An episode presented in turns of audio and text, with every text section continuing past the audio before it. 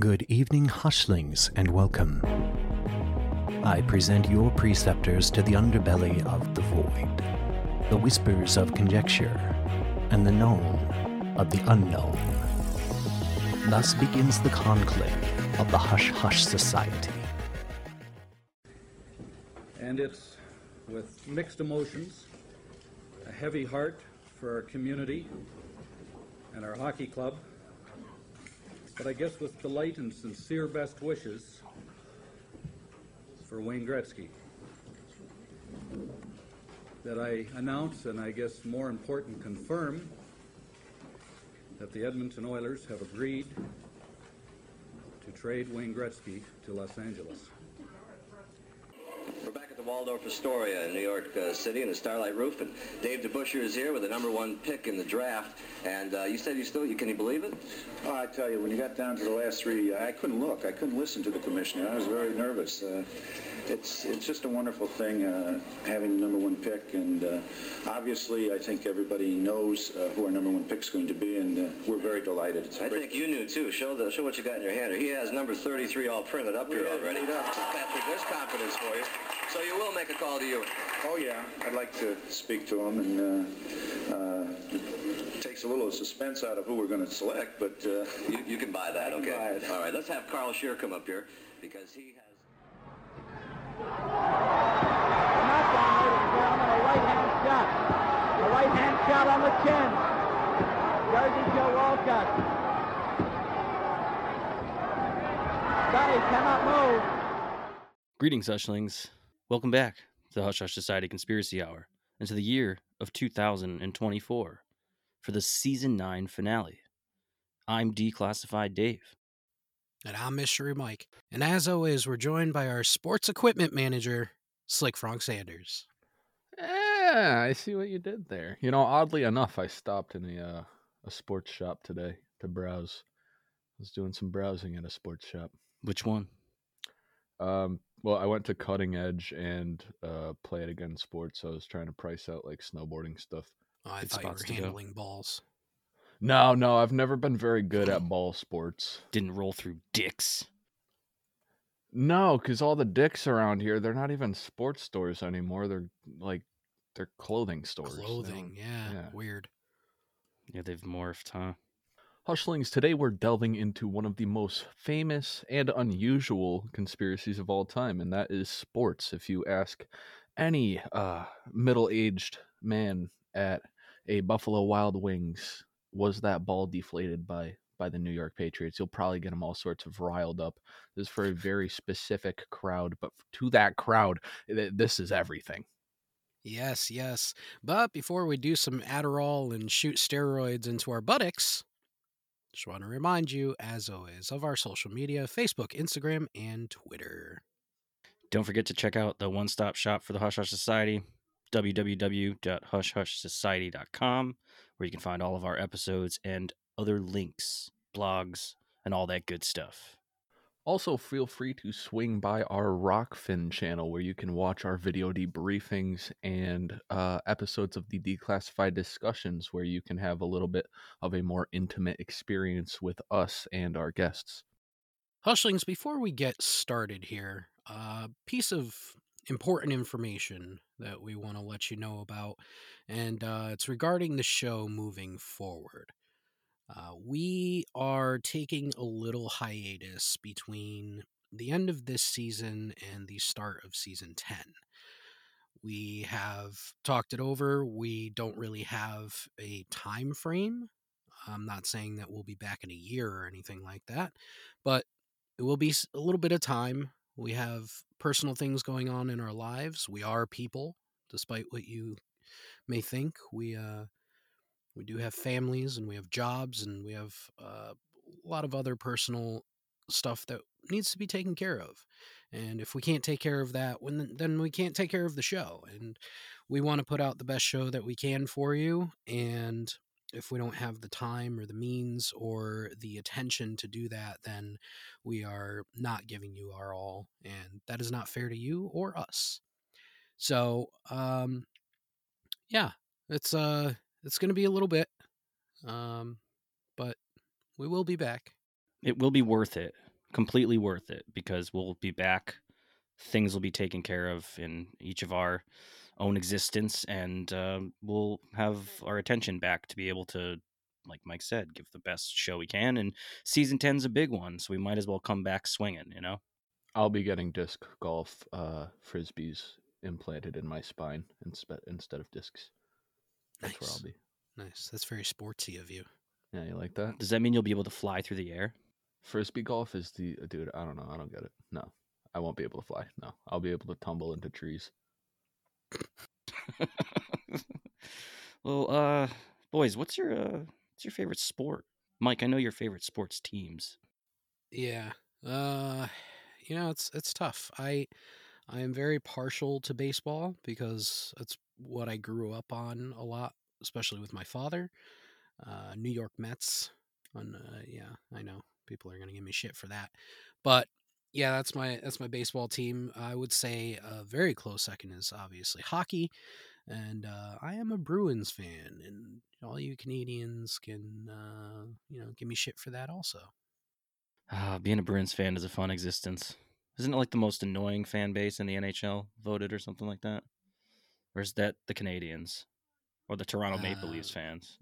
Yeah, yeah. The the Maple Leafs are pretty fucking bad. I think they're the most hated team. Uh, rightfully so. They're terrible. Yeah. There you go. All our fans in Toronto are like, "Fuck you." Fuck this show. I'm never listening again. I like hockey, baseball. You know, like the extreme sports. Too bad we don't talk about that. Was the 900 rigged? Was Tony Hawk on a wire? Oh, he totally was. no, he was not. No, no. People have done it since. They're on wires too. No, don't say that. It's physically have done it. impossible to spin that many times on a skateboard. Yep. Yeah. Just like a Hollywood little line right on the hip. Yeah. It's Spun all him around. CGI. That's what it was. Yeah. Maybe that's why Tony Hawk is so close with NASA. Huh. No, he's not. Can't do a 900 on a flat Earth. Oh man, that could have been a perfect created conspiracy. Jesus. Shit. Well- What about you, Frank? Um, most of the uh, bigger sports, talking hockey, baseball, football, I don't necessarily have a team. Uh, if I'm, you know, out to dinner or having a drink at a bar or something, and it's on the TV, I'll watch it and I can follow along.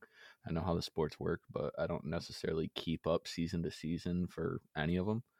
Uh, yeah, much more into the extreme sports, the downhill mountain biking, the skateboarding, all of that. Gnarly. Sounds yeah. real commie of you. Yeah, you know what? Mountain biking, yeah. Real communist of you. Totally. I don't know. All right, Hushlings, let's say we get into it. Let's get into our our our most uh, our favorite sport.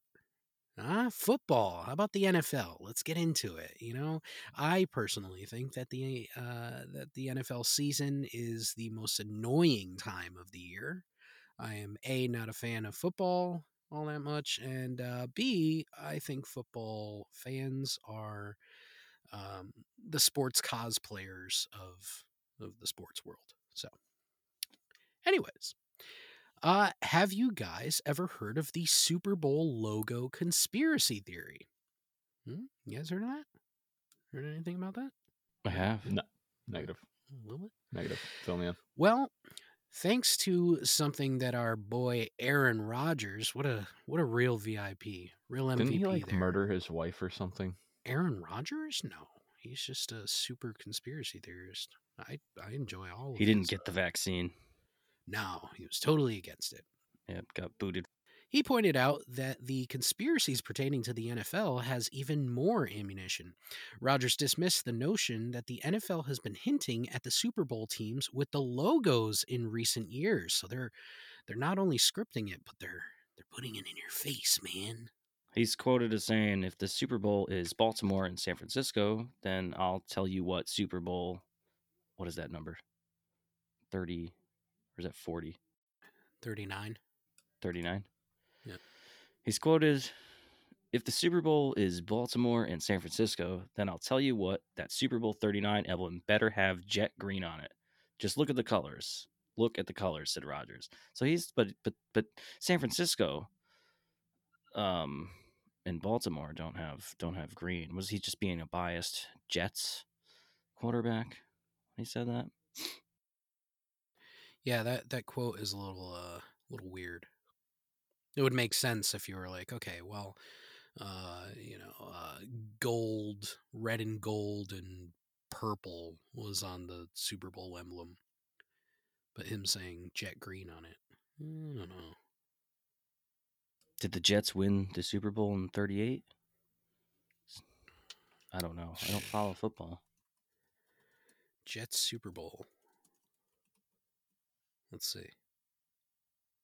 Doing a quick quick search for you boys. All right, let's see. 39. So that's L. Oh no. That hasn't even I don't even think that's. I don't even think that's the right the right That's number because Super Bowl 39 is three X's, a V, and th- a three. Hold on a second. L. Are we in the 40s? Is is L a 40? Yeah, Or is it a, a uh, 50? might be 50. Are we in the fo- 50s? Holy shit. Super February 9th, 2025. I mean, there's- either way, he's saying he's saying the upcoming Yeah, the one that- that happens He had in said this recently. weird. Um.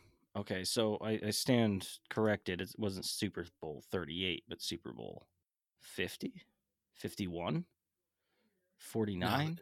The the X is a 10 and then if you have a 1 before it, that's a 9. So, what's L 40? 59? Is it 59? I think so. These guys are like, wow, yeah, they're definitely not NFL fans. uh, whatever, whatever. Well, moving on. His quote Roger, is funny because he's like, "Look at the colors, man. Look at the colors." It should be wonder if he's real green. fucked up. It's all those DMT trips. It's weird that they even use Roman numerals, like, to number out the Super Bowls. That's Well, just it's like the gladiatorial games, you know. Yeah, That's Uh, that's the that's the field, the Coliseum. Give them with bread and less- games. less blood and tigers. So, They should play the Super Bowl with tigers in the arena. yeah, or like May- Maybe not even multiple, just like one, umbrellas. like one, One tiger would be really funny. wild animal. They'd probably make way more money. The first half is just like a, a troop of, of chimps. Dude. The colors in the logo have matched the main colors of the AFC and NFC champions in each of the last two Super Bowls. The 56th Super Bowl was orange and yellow, and the Los Angeles Rams won the game against the Cincinnati Bengals to end the season. Well, if that's 56, it's 57. The 57th Super Bowl logo featured green and red a year later. In that game, the Kansas City Chiefs defeated the Philadelphia Eagles. Now, is this a coincidence? Probably not. Oh, so he's saying that they put both the contenders low. Yeah, Mm, That's what they're saying. so that's they the matchup. the predictive programming that it's going to be these two teams probably the likelihood. Right. or what's scripted. Yeah. So is it WWE or is it the NFL? Yeah, I think I think it's both. Um, there was a, a, a pretty good clip from this past week of like a, a defender instead of going, I- I forget what game it was, but the uh, the defender goes after uh, just a random defenseman instead of going after the guy with the ball and like clears an entire lane for him to run like 40 yards. They're like, oh, it's so blatant. Look at it. It's pretty fucking scripted. I have no doubt of that. Uh, one of the biggest conspiracies of all of the major leagues, of all facets of, profish- of professional sports, is if the NFL manipulated Super Bowl III in 1969 in preparation for a league merger. That was a big one. And in, in 1969, it was the final year before the AFL and NFL merger. Like we just said, the Colts were one of the three NFL teams that moved to a newly formed American Football Conference, or the AFC, along with the Jets and other AFL teams as part of the merger. The Jets and the Colts became AFC East divisional rivals until the 2002 realignment shifted the Colts, who had relocated to Indianapolis in 1984. To the new AFC South, the teams would not meet in the playoffs until the 2002 season. Due to being in the same conference, a Super Bowl rematch is no longer possible unless the NFL radically changes its conference alignment and or its playoff structure. Never see the Jets and Colts play each other. No, we weren't around, huh? Uh, the Jets haven't played in a Super Bowl since the merger, losing the AFC Championship game in 1982, 1998, 2009, and 2010 seasons. On the other hand, the Colts won the Super Bowl in 1970, and after relocating to Indianapolis, they won the Super Bowl in 2006 and lost the Super Bowl in 2009. So they made a couple of appearances. However, teams representing Baltimore and New York have contested one Super Bowl since the merger, Super Bowl 35, between the Jets' crosstown rival, the Giants, and Baltimore's replacement team, which was the Ravens, with the latter contest being won by Baltimore. Just had a random thought. When did uh, Super Bowl halftime shows start? It's a good question. I don't know, but uh, Creed definitely takes the cake. I don't know if you've seen that, but the Creed With halftime wide Super open. Bowl. Oh, dude. Was that in come Dallas? on. Yeah. It doesn't get much better than that. Well, this was the first of three occasions in which a team from New York defeated one from Baltimore in postseason play during 1969, as the Knicks, the NBA Knicks, eliminated the Bullets in the NBA playoffs, and the Mets upset the heavily favored Orioles in the World Series. That's right, baby. Woo!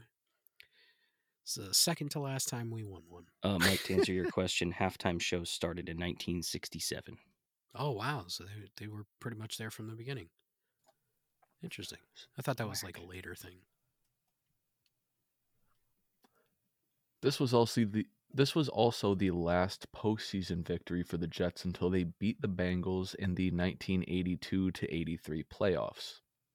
What's going on with like New York and surrounding Yeah. rival teams? Uh, the Mafia. Good answer. Yeah, that's where I'm at.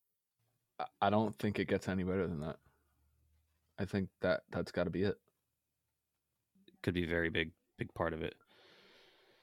In his 1983 autobiography, Colts lineman Bubba Smith alleged that the game had been rigged to allow the Jets to win, so the NFL AFL merger would proceed smoothly. Smith died in 2011 and actually never offered any evidence to support his claims, and his charges were never corroborated by anyone. Ah, man. Mm, mm, yeah. How did he die? How did he die? That's what I want to know. How did he die? Did he get dropped out of a window? Yeah, yeah. No, the autopsy actually showed that he was stuffed with pig skins to um, Ah, represent old yeah. school footballs.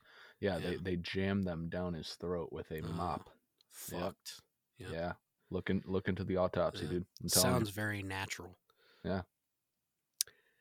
His old coach, John, his old coach, Don Shula, great name, flatly rejected them, accusing Smith of making them up to sensationalize his book, stating, quote, the way I recall that Super Bowl is that everyone missed everybody all day long, including Bubba. End quote. So they just played like shit. He, he sounds like a sore loser. That's what it I was is. just It was say, rigged sore loser. it was rigged. Oh, you know, uh, never mind. I, I wasn't making my tackles all game, and you know, there was a girl throwing her titties at me in the fucking crowd, and I was distracted. Yeah. Excuses. Fucking excuses. Got what you deserved with those pigskins. Jesus. Joe Namath's famous guarantee, he said, We're going to win Sunday. I guarantee it. And that was fulfilled when the New York Jets defeated the Colts 16 to 7 in Super Bowl 3. But there have been rumblings that the Colts took a dive against the Jets since Broadway Joe trotted off the field, pointing number one to the sky. He was number one. Can you imagine just like taking the dive for the game and being like, "Hell yeah, I'm the one, man!" Like fingers in the air, finger guns at the crowd. Pacha! You know, Well, imagine the payoff. true, true, true. Some those those guys, if they are taking a dive, they're making money too. I wonder if back then they were actually getting paid like modern NFL players are. I honestly doubt it. Like No I feel like back then back then it was like an actual sport and there was like sportsmanship and not saying that modern day football players don't train and practice and try to win. I just feel like there's more to the game than that in modern day. Back then, I mean, these guys. I'm sure they were making money, but not not nearly like what they're making now. Also, also they were playing uh, f- uh, like a really violent sport with like leather underwear on their head Right. And just ramming into each other head first. So uh, Even it- still, it just sounds horrible when it happens. Yeah, yeah. But but now it's like they have so many pads and the the the helmets are redesigned to be you know Bunch super safety and uh, not not sissies, but definitely I would say less of a chance of getting permanently injured or fucking paralyzed. TBIs, you know, that's a big part of it too. Well, CTE was a big part of it. That's the reason why uh, Junior Seau shot himself in the stomach or the chest so he could donate his brain to science because he took too many fucking whacks to the head. The AFL's victory in Super Bowl III on January 12th, 1969, greatly aided the legitimacy of the NFL AFL merger of 1970. And the fact that New York, a massive media market with a cover boy quarterback, mhm, won the game was icing on the cake. In retrospect, it could be argued that the Jets' victory over the Colts was a triumph worth billions and billions of dollars to the league. Billions, and billions, and billions. There's a quote that goes on to say that Super Bowl game, which we lost by nine points, was the critical year for the AFL. The game just seemed odd to me. Everything was out of place. I tried to rationalize that our coach, Don Shula, got out coached, but that wasn't the case. I don't know if any of my teammates were in on the fix. Yeah, everybody else was in on it except you. You were the only one, Bubba. You think Bubba's full of shit? I think Bubba missed his fucking tackles. Hmm. The Baltimore coach, Shula, who would later coach with the Miami Dolphins, may have had the most damning non quote of all. Smith wrote in his autobiography, Kill Bubba, Kill, that he believed the fix was in at Super Bowl III. Shula's response was the classic husband caught cheating reply, quote, I think it's too ridiculous for me to comment on, end quote. Really? That's what you're saying if you get caught. No Is that- comment. yeah, is that, is that what you said? I plead the fifth. That's, You cheating on me? How dare comment. you? Sitting in the that's bed. No that's comment. Just, that's That's too ridiculous. You're being That's ridiculous, right ridiculous. now. I can't woman? even comment on that. That's how you gaslight. You're being Yeah. ridiculous right now. You're acting crazy. You're Um, literally in bed with her. You're acting crazy right now. You know how crazy you look? Before we move off of American football, I've got one more for you. Um, I'm not sure if I wrote a blog on the website about this or not back in the day, um, but I know it was one of them that I planned on doing it. Uh, I- again, I don't know if I did it or not, but have you heard of the Madden curse, Like the video game? like the video game? Yeah. Mhm, No. mhm. Right. So the Madden curse essentially says that each player that ends up on the cover of the video game for the year, um, which typically they go for like the best of the best players, like you're, getting some real awesome player on the cover of Madden. And they're saying that if a player ends up on the cover of Madden, they're going to end up sustaining like some sort of crazy injury shortly afterwards. And that has held true um, for 15 players out of 26 players who have ended up on the covers since 1999. And I'm not going to go through the whole entire list, and obviously some injuries are worse worse than others. But since 99, if you go down the list, 2000, 2001, 2002, it's like every dude that's ended up on the cover ended up sustaining some sort of uh, wild injury. It might put them out for, you know, a game, it might put them out for a whole season, it might put them out for years. Yeah, yeah, it's a thing. I mean, it is a high injury sport. So what are the odds, you know? Yeah. And if you're a star player, you're involved in a lot of play. So it could just be coinky dink. Could be. Could be. Maybe it's just EA Sports. Does that happen in any of the other games like NHL or No, no, uh, FIFA? definitely not. No. Nobody plays FIFA, Dave. You just pissed off a lot of FIFA players with that. no fucks. The French play FIFA, Frankie. Uh, the Oh, the boy, French here play with dicks. That's what the Oh, French play with. Jesus. Wow, they're Poor baguettes. French people. Well, speaking of something French, guys, or French-ish, French Canadian ish ish ish ish. Uh, let's move on to the National Hockey League. My, one of my personal favorites. Now, uh, one of the biggest conspiracies of all time in the NHL is: Did the Edmonton Oilers trade Wayne Gretzky, the great one, to the LA Kings because it was just good for business and allowed Gretzky to play more time in the United States? Big money, big money.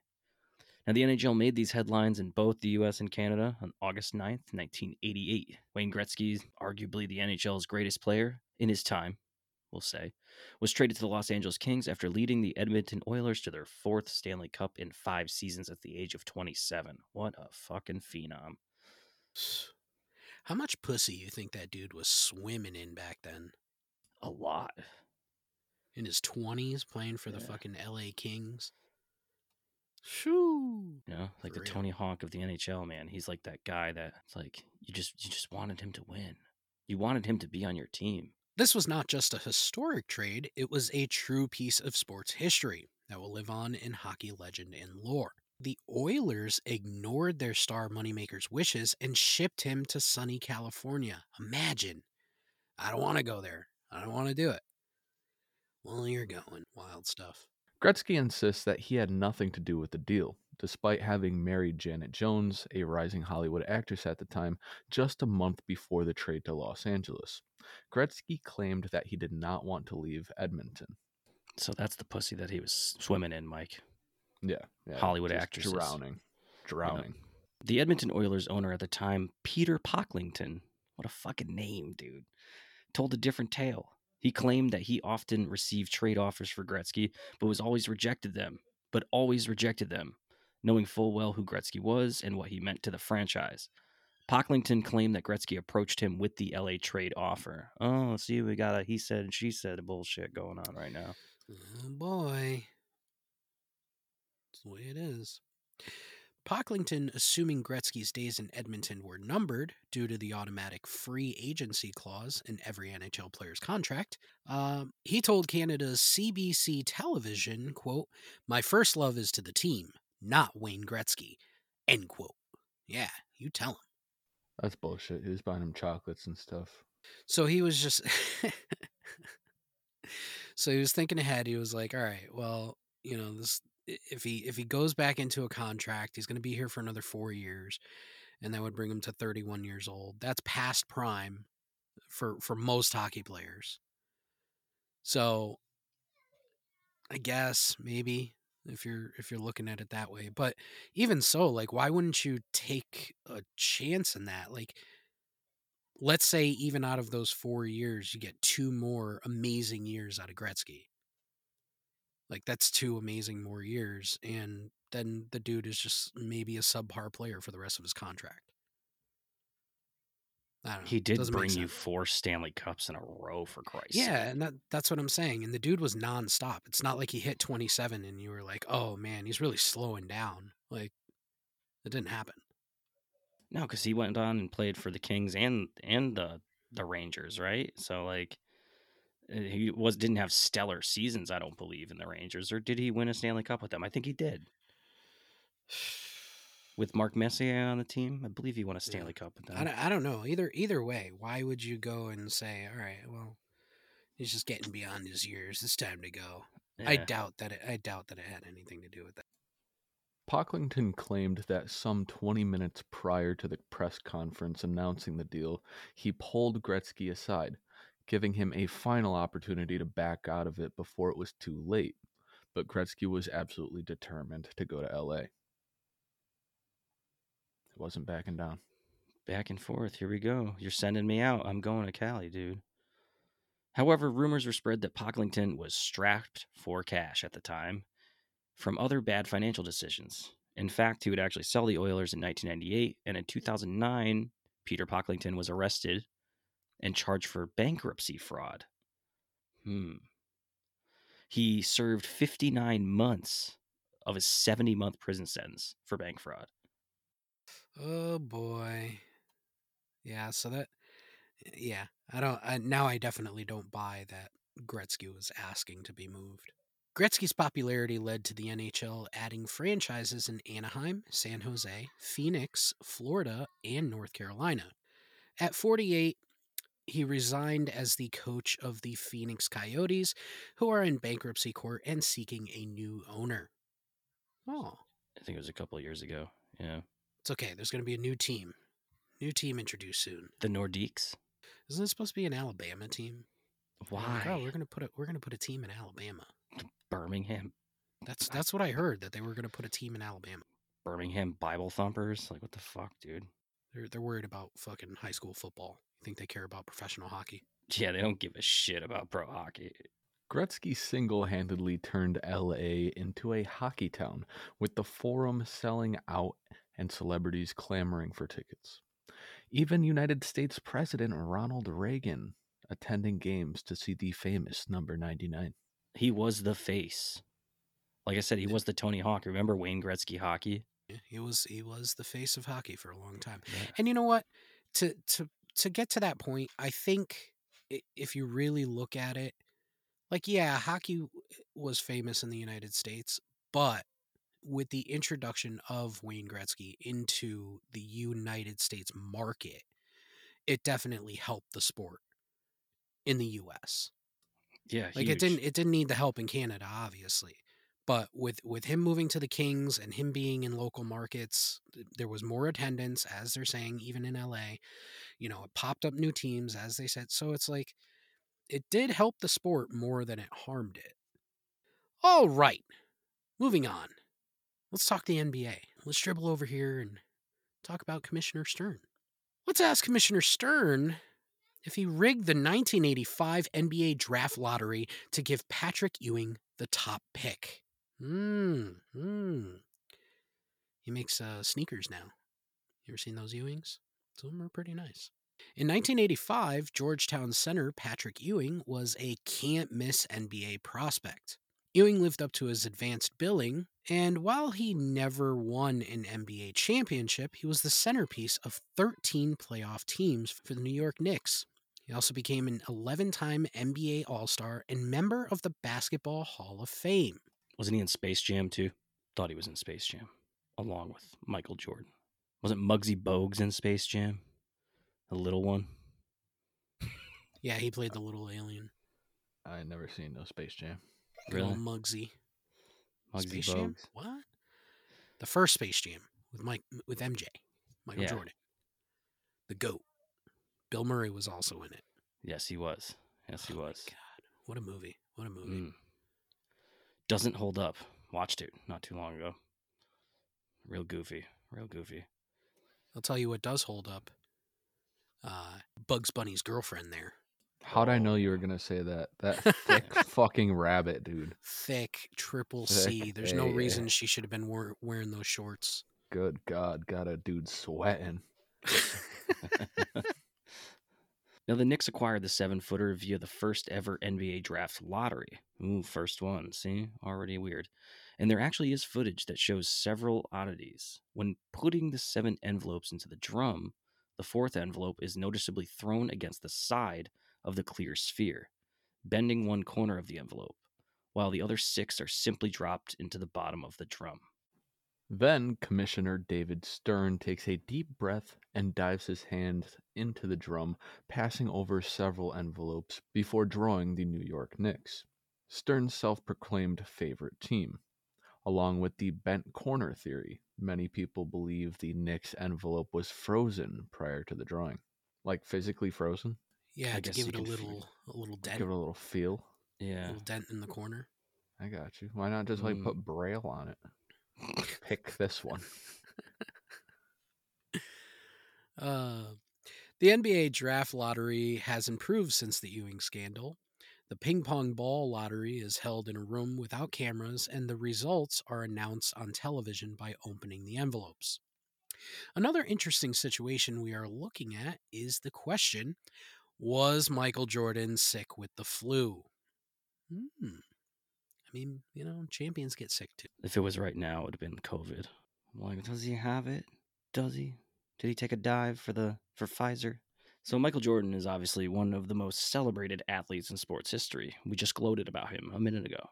And perhaps his greatest performance came on June 11th, 1997, when he battled back from a crippling case of the shits, an intestinal flu, to lead the Chicago Bulls to Game 5 victory over the Utah Jazz in the NBA championship. Or at least that's what we've been told. Didn't didn't what's his name pull something like that?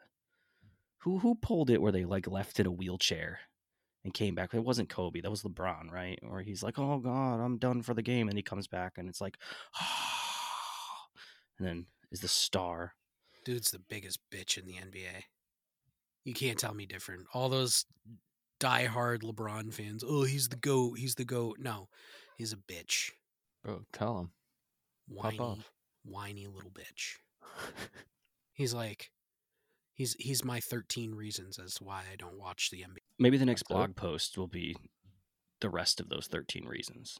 Overpaid, prima donnas, sneakers are too expensive, the floors are too shiny, floors are too slippery, floors are too sweaty. Really worried about those floors.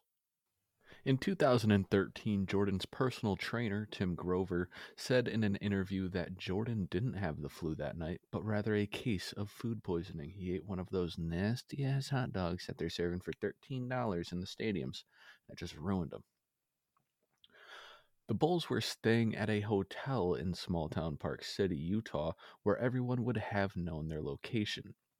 It was late at night and Jordan got hungry. Smoking, smoking, drinking, partying. So they ordered a pizza. Five guys came to deliver this pizza. They ordered so much of it, said Yeah. Grover. Five guys. You mean one drug dealer and his posse? Yeah. He was up too late snorting cocaine. There's a fucking surgeon. They had to take out his whole intestinal tract in the hotel room.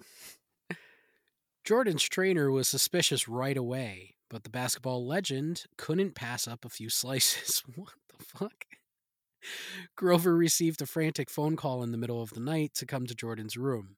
The champion was curled up in the fetal position, shaking with fever and sicker than he had ever been. So instead of cocaine, he probably got a hit of that China White.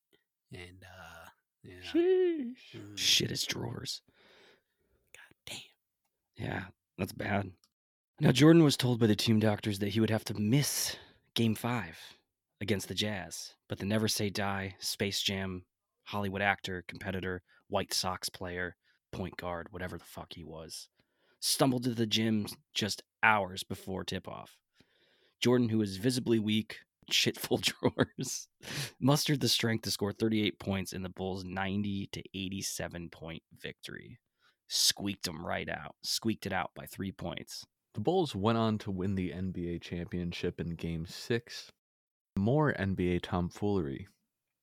Did the NBA make sure the Lakers had an opportunity to beat the Kings in the 2002 Western Conference Finals? A little setup, a little tomfoolery. Ooh. Tim Donaghy was an NBA referee from 1994 to 2007. He officiated in 772 regular season games. That's a lot. And 20 playoff contests. There are rumblings that he was fixing games, which caused Donaghy to resign in July 2007. Concrete evidence presented by the FBI resulted in Donaghy pleading guilty to federal charges and being sentenced to 15 months in federal prison. Ooh, setting up the games. Yeah, that's a I real he- setup. I wonder if he was betting on the games too. Had a little money on Must the have parlay. been. Must have been. That many games too, being in. I mean, it's a, it was an extensive career, right? Twelve something, thirteen years or something in the in the league. So, who knows how long he was doing it for too. Now, after being released, Donaghy begins telling tales of NBA officiating. Oh, he's a whistleblower, gambling and controlling the outcome of games. His legal team even loosely filed allegations against the NBA in a U.S. district court. Oh, so they rebutted, huh? Although he does not name team or referee names, it is clear that Donaghy's attorney is referring to Game 6 of the 2002 NBA Western Conference Finals between the Sacramento Kings and the LA Lakers. In May of 2002, referees A, F, and G were officiating a playoff series between teams 5 and 6. It was the sixth game of a seven game series, and a Team 5 win that night would have effectively ended the series. So this is him this is him naming the teams and referees but without naming the teams and referees. Yeah, so he he tried to, you know, you had to know which referee was what. So he found out from referee A that referees A and F wanted to make the series 7 games long. Tim knew referees A and F to be company men, acting always in the best interests of the NBA. They do sign their paychecks. And it was in the best interests of the NBA to add another game to the series that night. Team 6 was heavily favored by referees A and F. So referees A and F made the NBA maybe another billion dollars just by you know forcing some uh Tomfoolery. tomfoolery. Uh-huh. A quote goes on to say personal fouls, which resulted in clearly injured players, were ignored even when they occurred, in full view of the referees. End quote. In contrast, the officials called fabricated fouls. Their foul calling also led to the ejection of two Team 5 players. Quote, the referee's favoring of Team 6 led to that team's victory that night, and Team 6 came back from behind to win that series. End quote. Yeah, there had to be big money involved in that Oh, for sure. Yeah. to make all those moves and yeah. Had had to. Not only betting, but also, you know, getting paid off to do these things. Ooh, about to get into baseball, baby. Hey, America's pastime. Well, let's travel back to the 1919 World Series, way back, for the Chicago Black Sox scandal. If you don't know, say it ain't so, Joe. Speaking of betting, Eight members of the Chicago White Sox Shoeless Joe Jackson, Eddie Cicotte, Claude Lefty Williams, Buck Weaver, and Arnold Chick Gandil, Fred McMullen, Charles Swede Risberg, and Oscar Happy Felsch were banned from baseball for conspiring with gamblers and gangsters, most notably New York's Arnold Rothstein, to throw the 1919 World Series against the Cincinnati Reds. Dirty bastards all the way in the 1919s, man. did you guys catch that last name? Did you guys get? Did you guys catch that? last? Rothstein? The last name there? Yeah. Did you guys catch that? It's a good mashup name. Big nose, big nose. Whoa! Hey. They're lurking in the shadows, trying to get your baby's blood, put it in their matzah. You know, I was just thinking, eh, they don't give players nicknames anymore. Like they need to give more players, especially in baseball. Players used to be like fighter pilots back in the day. They used to have call signs. Yeah, uh, Lefty, Shoeless Joe, Chick. I mean, Shoeless got- Joe. Yeah, he had no shoes. He was very poor. Every Um, time he hit we- the ball, his shoes would fly off. I don't, they just got to get back into that. That's a tradition that never should have went away. Well, it's because everything's offensive now. You give somebody a nickname, and you know, a bunch of people are going to find something wrong with it. The strategy worked. As the heavily favored White Sox, one of the era's most visible teams and arguably one of the most talented squads of all time, were finally defeated by the Reds in the best of nine series, five to three. Damn, best of nine. They should just do that again, dude. Surprisingly, Shoeless Joe hit the only home run of the 1919 World Series and led all batters with a 375 average, or 12 for 32, 6 RBIs, and 5 runs scored. However, Jackson's involvement in the scandal ended his career at the age of 32, despite a 356 career average and three top five finishes in AL MVP voting. He could have been the next big thing. And if you've ever seen the Kevin Costner film, uh, Field of Dreams, the the team that shows up in the Field of Dreams is the uh, these these same gentlemen, But dead. but dead, ghostly. ghostly. In the aftermath of the so called Black Sox scandal, Kenesaw Mountain Landis was named the first commissioner of baseball in 1920. they had to have somebody lead it because it was just a bunch of heathens gambling each other without any league commissioner. There's no president to the fucking anything. They're just like, oh well, we'll we'll do it. Me and Shoeless and Happy over here. All right, Hushlings. Finally, one of the most famous sports conspiracies of rigged sports was Ali knockout on Sonny Liston. Was it rigged? Was there a fake punch? Was it a WWE slap across the chest? You be the judge. The famous "Get up and fight, sucker." Muhammad Ali stood over Sonny Liston, shouting at him to get up, while ringside photographer Neil Leifer captured the iconic moment in what many have called the greatest sports photography in history. It is iconic. Yeah, I've seen many tattoos of that uh that photo on people. I like the the ones that people paid like $120 for. Yeah, yeah. That looks Those like somebody best. sneezed aggressively the whole time while they were doing it. Or like oh, that's Muhammad Ali on. right there. I see I see the likeness. It's like They got that picture up in my barber shop. What on kind the of wall. barbershop are you going to? Uh, the the one in Southington near Walmart. It's uh, Uh, you still going there? bar, bar, barbershop originals. the originals. The fight was originally scheduled for November 16th of 1964 at the Boston Garden, but the fight was postponed after a pre-fight injury suffered by Ali. The city of Boston rejected the fight due to rumors of organized crime connections to the fight promotion.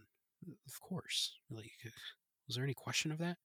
Then, amid ongoing talk of a fixed fight, the city of Cleveland denied the fight as well.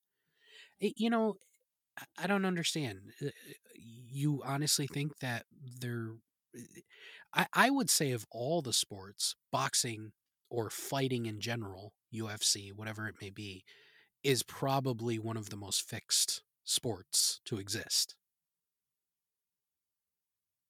That's just my opinion. Boxing for sure probably has a lot of that. Especially the really big fights. I feel like on the lower levels, not as much. Yeah, the big ones. The big Yeah. ones, for sure. Like, you're you're really telling me that Jake Paul is out here just beating people up like that? That dude's soft. allegedly, he's actually nasty. I don't. I don't care what anybody said. That dude Validity is to that.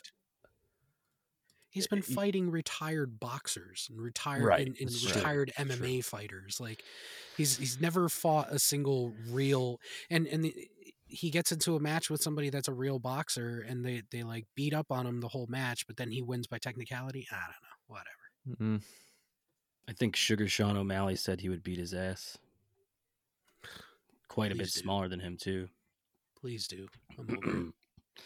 Well, finally on May 25th, 1965, the heavyweight championship took place at St. Dominic's Hall in Lewiston, Maine, of all places, with the former heavyweight champ Jersey Joe Walcott officiating. The fight, however, did not last very long. You know, fucking Liston got two pieced. Liston was officially knocked out in the first round, amid rumors that he owed money to the mafia and or had been threatened by the Nation of Islam. Ali was reportedly overheard asking his corner crew a crucial question about the so-called phantom punch. Ali leaned over and said, "Did I hit him?" He wasn't even sure. A, a- a fighter of that caliber would know if they punched somebody. Yeah, you definitely know if you hit somebody. Even a, even not a fighter of that caliber, like you, you know whether you hit somebody or not. You would think so. Yeah, there's, there's, I think there's, I mean, this is just a small list of all the stuff, and we could talk about the Houston Astros, the Boston Red Sox. We could talk about more recent uh, things that have happened, like Frank said, the air in the ball between the Patriots and the Giants. Uh, you Yeah. know, F one. Yeah, 2017 Cricket Championship, uh, Foosball National of Utah. Right. I mean that just that just goes without saying. I think that's one of the big the big sports scandals uh, to exist out there. Have you Uh, guys heard about the badminton rackets Yeah, yeah, they're in in, in the professional badminton leagues? yeah. The netting is all weird and extra tensile strength, tensile strength, and all that. Yeah, it's wild Element stuff. right, one fifteen rubbed into it. Yeah. Yeah. Huh. People have shit on their handle for extra grip. Does that provide extra grip? Oh yeah, if you eat enough peanuts. Oh Jesus. Oh, real heavy grit. Yeah. All right, Hushlings. Let's get into our final thoughts. There was no Reddit section uh, for this. Not many Reddit people into sports, as you can imagine. Edge lords. All right, declassified Dave. What do you got for your final thoughts on these wonderful sports conspiracies? I think they all could be more of a fixings than conspiracies. I think a lot of them, you know, like Muhammad Ali's punch and uh, the Patrick Ewing, and we can't go really go back and tell in 1919 for the Major League Baseball, but we've seen it happen in, in, in recent times where cheating happens and teams conspire to cheat uh, to to get the edge on another team in in all all leagues. Uh, you know, we've seen poor officiating in the NHL recently. Who knows if that's fixed or they just have a bunch of fucking morons being uh, referees. You see it in the NFL all the time, like you said, Mike. You still see it in fighting. Formula One is now lots of rumblings of cheating here and there and cheating here. So I, I think I don't think it's very far fetched to think that all of these had some type of conspiratorial benefit for a certain party or another. Yeah, I would agree that uh, all of these are pretty much viable theories or, uh, you know, thoughts. Uh, boxing in itself, like I said, boxing and fighting, I think in general, are um, very scripted. I think there is tons of money to be uh, switched off during those fights. Uh, a lot of money moved. So that I have no doubt of. Uh, the Wayne Gretzky thing, I think, is very interesting. I think that's pretty wild, and it's uh, again viable. You know, bringing him to the American market really upped the sport and made them a lot more money. Revenue was was bigger, uh, so makes sense to me. As far as referees fixing things, yeah, of course, referees, players, they all want a little bit of money. They're of course they're going to go and do some stupid stuff, thinking that they're not going to get caught. So, uh, yeah, in general, especially when it comes to betting, especially when it comes to, as we mentioned, the mafia, I think sports is uh, is rich with these uh, these scripted moves and scripted stories, uh, just like the WWE. Hey, no, it's real. What are you talking about? All right, Slick Frog Sanders, what are your final thoughts?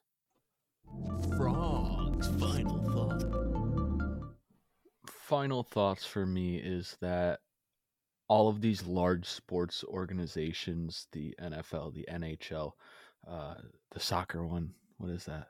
You know, whatever. Uh, MLB, they're they're all corporations. Once once money came into serious play with advertising and the, the video games and the contracts, these millions and billions of dollars, I just feel like for the most part, sportsmanship just goes out the window, and you start to see this huge influx of uh, tomfoolery, like we said earlier. And you, you see it all the way back to the, the third Super Bowl. There's clamoring of foul play, and it's been persistent ever since, and it'll probably always be that way. But cheating cheating has always been a thing in sports and um, i think it always will be it always will be honorable mention uh, we did not hit it in the nba section but i did want to say that the rapper lil b aka base god uh, publicly hexed uh, james harden um, lebron james kevin durant uh, for stealing his famous cooking dance. Like if you've ever seen somebody do like the little whip it with with their wrist and their other hands like held up to the side, base god like invented that. And the these basketball stars, which he's like a huge basketball fan, were doing it and not giving him credit. So uh, apparently he put a hex on like a couple of different players as well as whole entire teams. And the league took it super seriously. They even interviewed him on ESPN and he went on there and he's like, This is why these people are hexed. This is why they're not winning. Yeah, it, it's just a cool little tidbit that did not make it into the show, but now it's in the show. There you go. Uh, sports are rigged. Sports are rigged. All right, Hushlings, that is going to do it for the sports conspiracies. What did you think? Was there anything that we missed? Obviously, there were some things that we couldn't get into in this episode. But reach out. Tell us some of your uh, favorite sports conspiracies. Let us know what you think. Uh, as always, our email contact at hushhushsociety.com. And Hushlings, stick around for news of rumblings of what's going to happen next for us when season 10 will come. If we might have time, possible declassified discussions. Who knows? Some things might happen here and there.